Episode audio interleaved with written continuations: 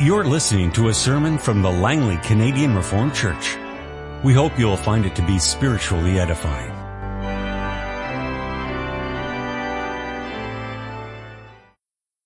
The Scripture reading this afternoon on this Palm Sunday is taken from Matthew 21, the verses 1 to 17.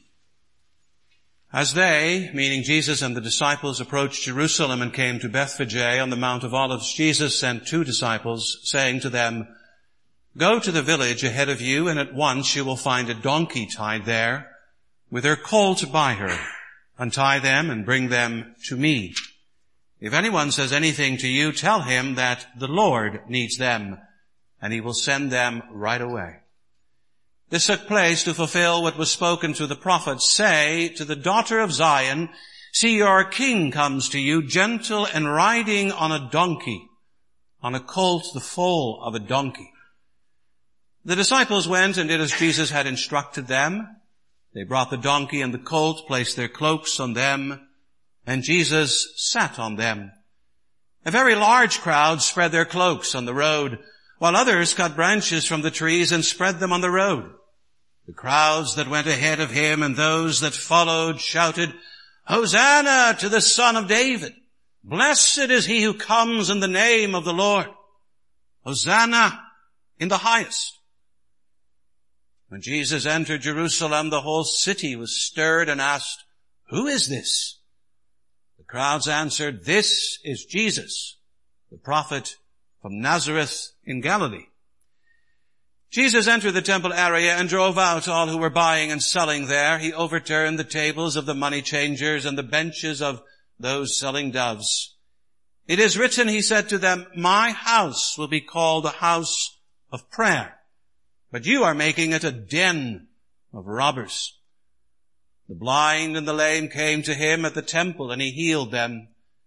But when the chief priests and the teachers of the law saw the wonderful things he did, and the children shouting in the temple area, Hosanna to the son of David. They were indignant. Do you hear what these children are saying? They asked him. Yes, replied Jesus. Have you never read from the lips of children and infants, you have ordained praise? And he left them and went out of the city to Bethany where he spent the night.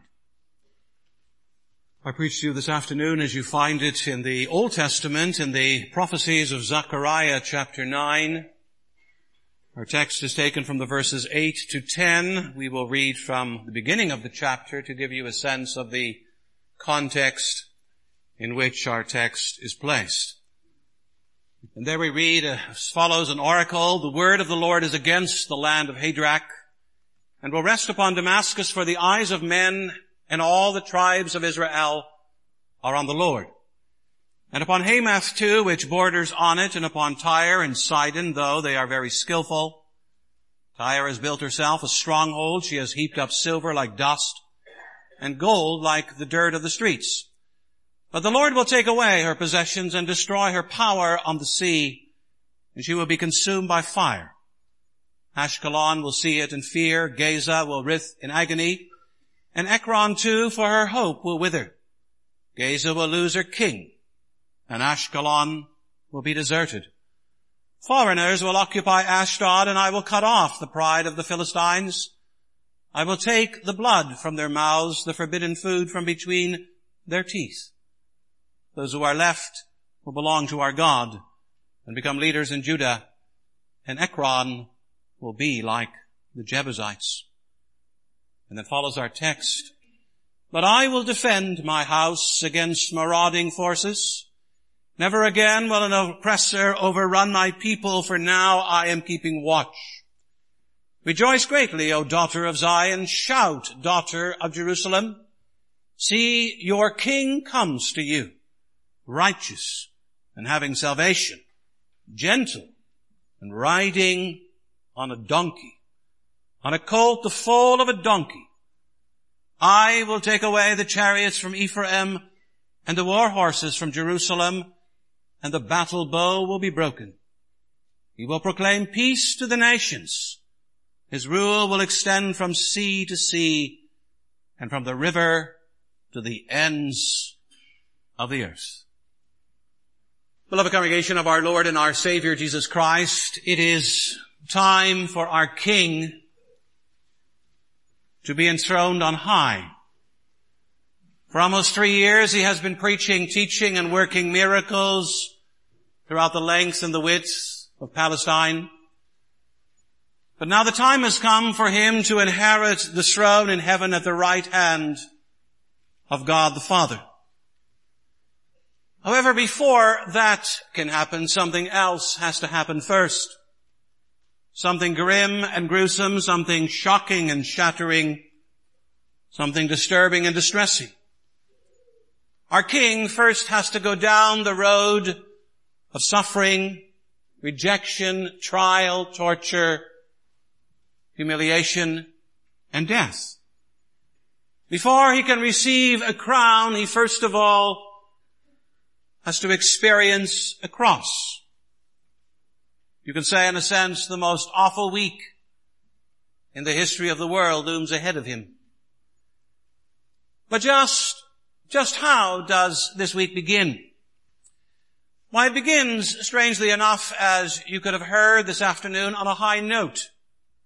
It begins with rejoicing. The crowds are out. The streets to Jerusalem are lined with people.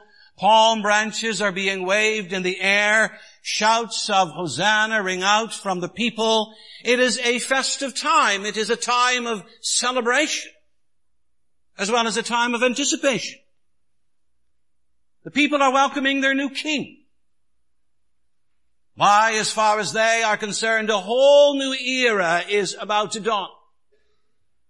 A new king is coming to Jerusalem. A new king is coming to sit on the old throne of David. He will get rid of the Romans for good. He will bring peace and prosperity to the land. A new golden age is coming. Are they correct? In part they are. It is true their king is coming. Only his kingship will be different. It will not be a kingship that conforms to popular human expectations, but rather it will be a kingship that conforms itself to biblical prophecy. It will be in line with Old Testament prediction.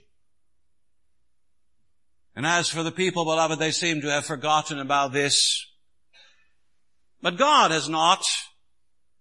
And you can notice neither does he allow the gospel writer Matthew as well as the others to forget about it either. For what does Matthew think when he sees Jesus coming into Jerusalem riding on a donkey? What comes into his mind on that Palm Sunday so long ago? Well, we know it are the words of the ancient prophet, Zechariah. Zechariah, the son of Berechiah, the son of Iddo. And truly, beloved, those words of the prophet are remarkable words. And they're also words that deserve some further attention from us this afternoon and so I'd like to preach to you on the following theme. Palm Sunday signals the coming of Zion's King. And we shall see that the house of Zion is promised protection. The daughters of Zion are filled with rejoicing. The King of Zion brings peace to his realm. Well, beloved, who in the world is Zechariah? I would hazard the guess that he's a prophet that most of you, most of us don't know a lot about. And indeed, Zechariah, as you may have noticed, is commonly consigned to that part of the Bible called the minor prophets. Not exactly a nice name when you think about it. Imagine being called minor. And imagine being put in that classification called the minor prophets. How's that for building up your prophetic self-esteem? And yet in spite of being put into this class, beloved, there is nothing, we must say, minor about the prophecies of Zechariah. Zechariah's writing may have been few when compared to those of Jeremiah or Ezekiel or Isaiah. However, at the same time, we need to realize these prophecies of his are rich. They are rich with visions with respect to the future. Think of the eight night visions of Zechariah. And they are also rich when it comes to messianic content.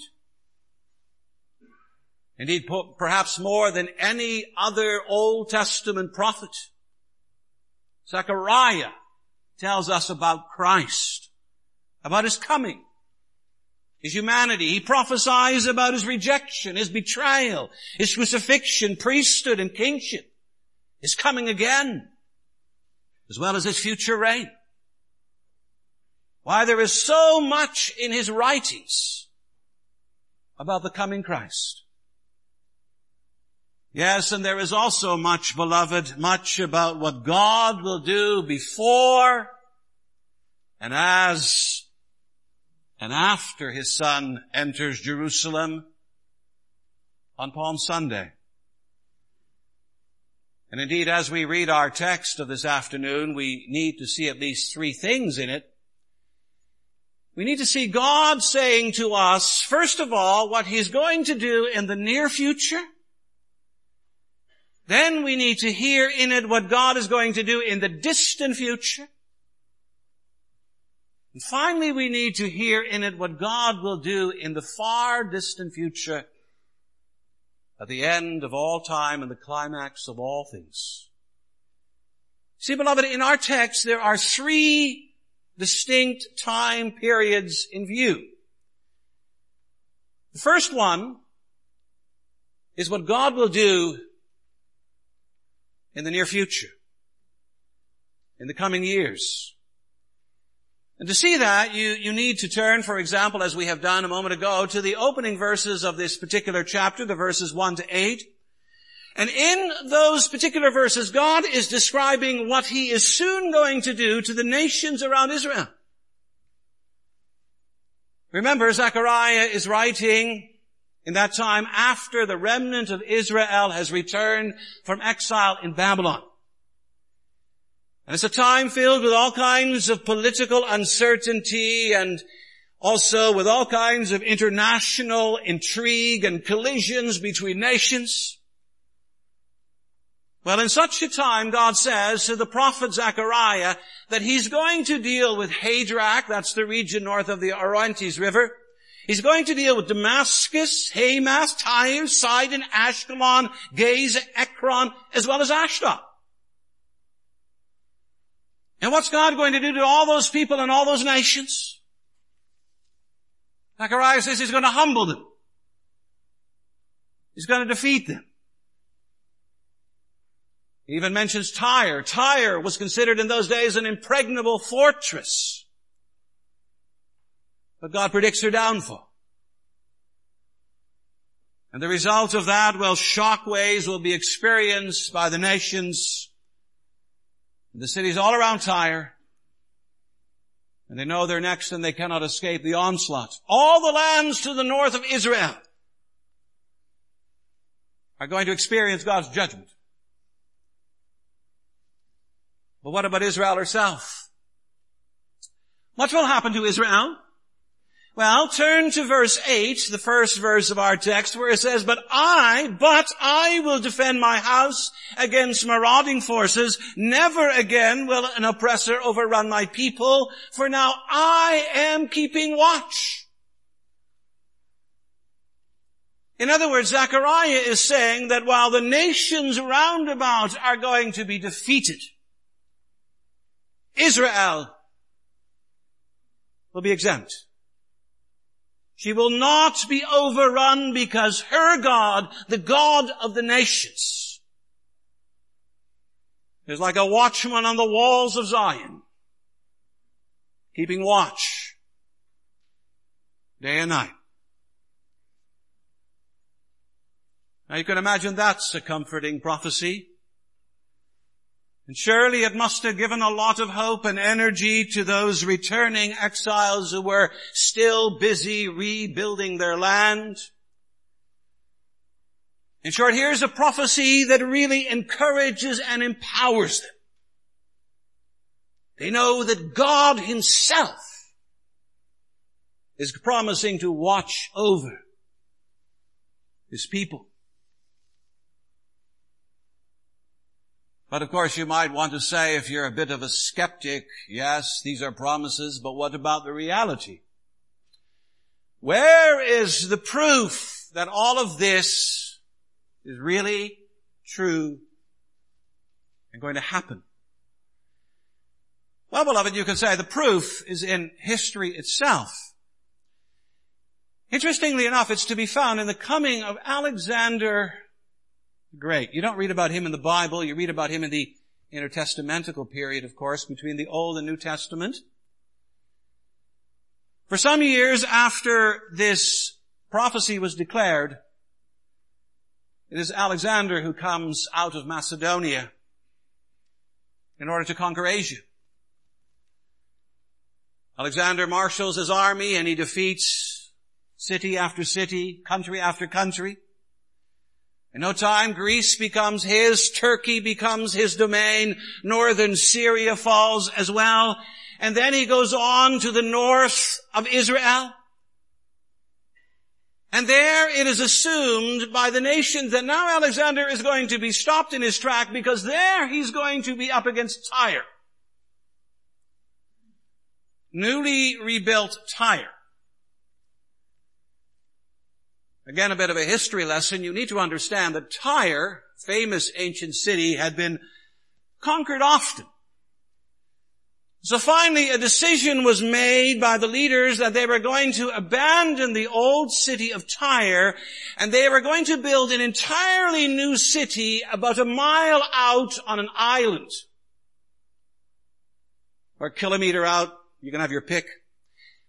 And that's where they started to build. And around this island they built a massive wall, 150 feet high and 25 feet thick. And so together this wall and the water kept the city safe. And it did do that. Some years later, the Syrians came and they laid siege to it for five years, but they couldn't conquer it. Next, the Babylonians came some years later and they laid siege to it for 13 years and they couldn't conquer it either. And so Tyre gained a reputation. No one could conquer Tyre. Everyone stubs his toe on the city of Tyre. And they expected the same would happen to Alexander from Macedonia. The nations figure, oh, he'll come strutting like a peacock, but in no time at all, he'll be like a wounded and defeated dog with his tail between his legs going back to Macedonia. But it wasn't so, beloved. Alexander came, and in seven months, he took the city of Tyre. How did he take it? Well, he turned his troops into workmen and he told them that they had to pick up every stone, every piece of wood, every piece of rubble from the old city and they had to throw it into the water. They scraped the old Tyre clean. And they built a causeway to the new city of Tyre. And they took it. And you know when they took it, the ancient prophecy of Ezekiel was fulfilled. Interestingly, in Ezekiel 26 verse 12 and 14, you read, they will break down your walls, O Tyre, and demolish your fine houses and throw your stones, timbers, and rubble into the sea, and I will make you a bare rock, and you will become a place to spread fish nets, and you will never be rebuilt. And that's exactly what happened. Tyre after Alexander was never rebuilt. And so Tyre fell. And as you can imagine, the nations round about, they trembled. Who would be next? Would it be Israel? For a while it looked that way. You see, beloved, while Alexander had been busy besieging Tyre, he sent a letter to the nations and he also sent a letter to the high priest in Jerusalem and he asked him to supply help and provisions for his troops. Jadus, the high priest at that time refused because he had sworn an oath of allegiance to another king. Alexander was not pleased. And in due time he came knocking on the door of Jerusalem. But then, beloved, a miracle happened. Everyone expected that Alexander would simply put Jerusalem to the sword and be done with it. But that night, the high priest Jadus is said to have received a vision from God in which he was told to decorate the city with wreaths, open wide the city gates, and go out to meet the invaders. But meet them how? Well, interestingly enough, beloved, history tells us that the people went out of the city dressed in white robes. And the priests went out dressed in white linen. And the high priest went out dressed in all of his high priestly regalia. And that's how they went out to meet Alexander the Great to do battle. And the result? The city was spared. Alexander had earlier had a dream about being met by an army dressed in white robes and he took it as a sign from God. And he decided to spare Jerusalem and Israel from the sword. Beloved, many years before, God had prophesied through Zechariah, I will defend my house against marauding forces. For I am keeping watch. And in the days of Alexander the Great, he was still keeping watch. But not only then, for this promise of watching over his people remains even to this very day. I think often we forget that. Frequently we let our fears mount and at times we can get so insecure about our future, the future of our children, the future of our grandchildren. But I remind you, your God hasn't changed and His, His promises haven't changed. What are the last recorded words of our Savior in the book of Matthew? They are this. And surely I am with you always, even to the very end of the age. We belong. We who belong to Zion are always under divine protection. And nothing happens to us outside of the will of our God and his son. But then beloved, if Zechariah speaks about the future, he also speaks in this prophecy about the distant future. First, he saw divine protection and next, notice he sees great rejoicing. And indeed, in the distant future, he sees a king coming to Jerusalem, a king who stirs the hearts of the people. Rejoice greatly, O daughters of Zion, Isaiah, or Zechariah writes in verse 9, shout, daughter of Jerusalem. Here, Jerusalem and her inhabitants are personified as a single female or daughter. It's a literary device. A special way of describing her. And what's she urged to do? She's urged to rejoice greatly and to shout. In other words, exuberant joy and loud acclaim are fitting. And why? Because she's won the lottery?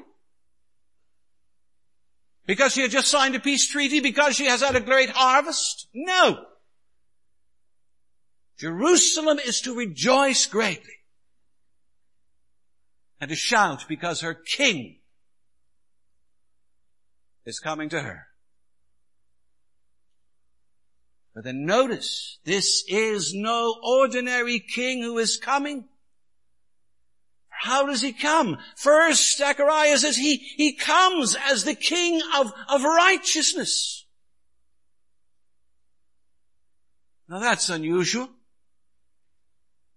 When has Jerusalem ever had or received a king of righteousness? A king, in other words, who, who fully and perfectly obeys the will and the word of the Lord. And secondly, another thing is unusual for this king is also someone who possesses, who owns something special. He has, as it were, salvation in his possession. He possesses the ability to save people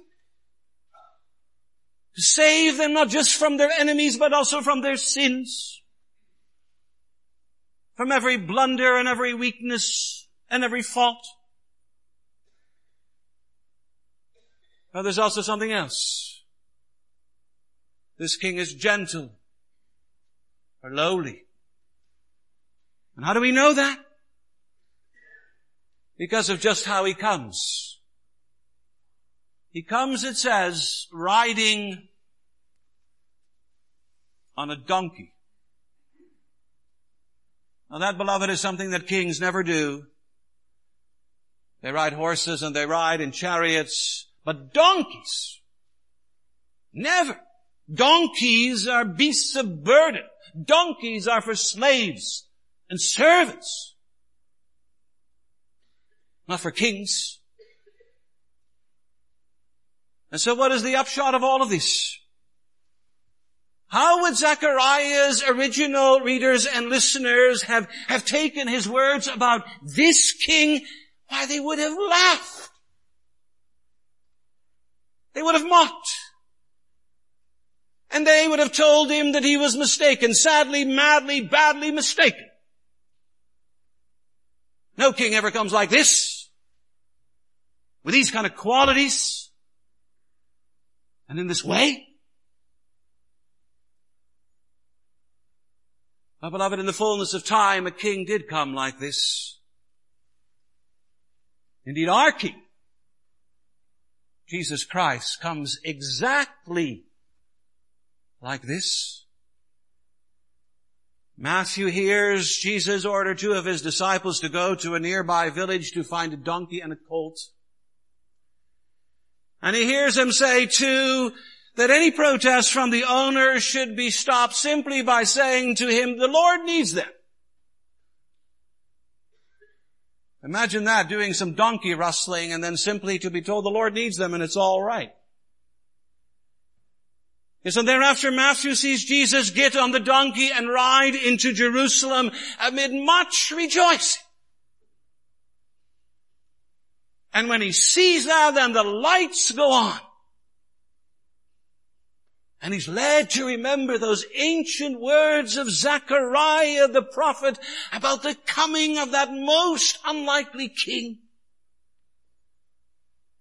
One day a king is going to come, but he will come. Not dressed in armor, not carrying a sword. He will not rush into Jerusalem on a horse or in a chariot or leading a, a huge number of soldiers. He'll come slowly and humbly on a donkey. And he will not bring the spoils of war along with him. No, he will bring righteousness and salvation. Beloved, when you think of your Savior today, who do you think of? You know, my impression is as I read books and magazines is that so many people, Christians, theologians, are busy trying to remake Jesus into their own image or into their own aspirations. They turn Jesus into a source of earthly wealth or they turn him into the key to human success. Or someone who like Santa Claus meets all of your material needs and suits your fancy. And they make him out to be easily influenced, quickly impressed, eminently gullible, with little or no sense of holiness. And it all raises the question, who is coming to Jerusalem on Palm Sunday? And the answer of the scriptures is, beloved, it is the King of Zion. It's the King of righteousness and salvation. It's the King who surrenders and who gives his life as a ransom for many. It's the King who comes as a servant and who is lowly of spirit and gentle of heart. It's the King who is going into the land of deep darkness, of terrible suffering, of awful persecution and crucifixion, and of death. Together, you and I, we need to see Him as He is. As not as we want or would like Him to be. Truly He comes here in humiliation. And with only one thing in mind. And that is to pay for the sins of His people. And you see, beloved, at bottom, that is what we really need. He knows what we really need. And that's not better looks. Oh, maybe we can use them, but, or fatter wallets, or perfect health, or better friends, or nicer neighbors. No, he knows that what we really and truly need is salvation. What we need at bottom is rescue from sin, the world, and the devil. And that is what this king, our king, has come to bring as he enters Jerusalem. And that means there's every reason to rejoice and to shout. Much more even, you know, than the people realized at that time if they were happy with their limited knowledge, just imagine how overjoyed you and I should be with our fuller knowledge of the revelation of God. We should be ecstatic at the coming and the gift of such a king, of such a Lord, of such a suffering servant. And so beloved, we learn from Zechariah just how our God deals most wonderfully and surprisingly with the needs of the future and even the distant future. And you know, there's one more aspect to our text and prophecy that we shouldn't forget, and that deals with the far distant future. You find it in verse 10. I will take away the chariots from Ephraim and the war horses from Jerusalem and the battle bow will be broken. He will proclaim peace to the nations. His rule will extend from sea to sea and from the river to the ends of the earth. You know, if you think that the King of Zion is always going to remain meek and mild, soft and gentle, serving and submissive, then you do need really to think again. For look, Zechariah takes up his prophetic work once more and he predicts that the king of Zion will not always remain a servant. Now one day he will show himself to be a victorious, triumphant, transforming king. He's gonna break all the implements of war. And we're not just talking about chariots. We're talking about aircraft carriers and nuclear bombs and missiles. Everything that kills and destroys and annihilates, he will banish. And he will bring peace to the nations. He will rule over them. And his rule will be forever and ever. But simply the King of Zion will become the King of glory. And if you read this verse more than anything else, it's saying what he's going to bring is peace. And you know, in scripture, peace represents wholeness, harmony, happiness. Now let it be said that this is something that he brings already through the cross. We're told in scripture in the New Testament that he brings peace through the blood of his cross. Paul says we have peace with God through our Lord Jesus Christ. Yes, today already we have peace with our God. And that becomes clear in the fact that we are no longer considered to be strangers, exiles, aliens, rebels, upstarts. We're now sons and daughters of the Heavenly Father. We already possess a heavenly home and an eternal inheritance that doesn't perish, spoil, or fade away. And yet it has to be said, it has to be said too that we possess these things today in a world of brokenness, war, immorality and death. But then along comes Zechariah. That minor prophet who in terms of his message is not so minor at all. And he reminds us that the king on a donkey is coming back one day as the King of kings on the clouds of heaven. And that when he comes, it will be to reign everywhere, over everyone, and to rule forever, and to bring that everlasting and perfect peace. Beloved, what a king we have. What a future we have, what a hope we have. Truly, on the Christian calendar, this week marks the week of our Lord's deepest sufferings and deaths. And yet through it all, there still shines the glorious news of the future. What a heritage we have. And so beloved, no matter what the circumstances of your life,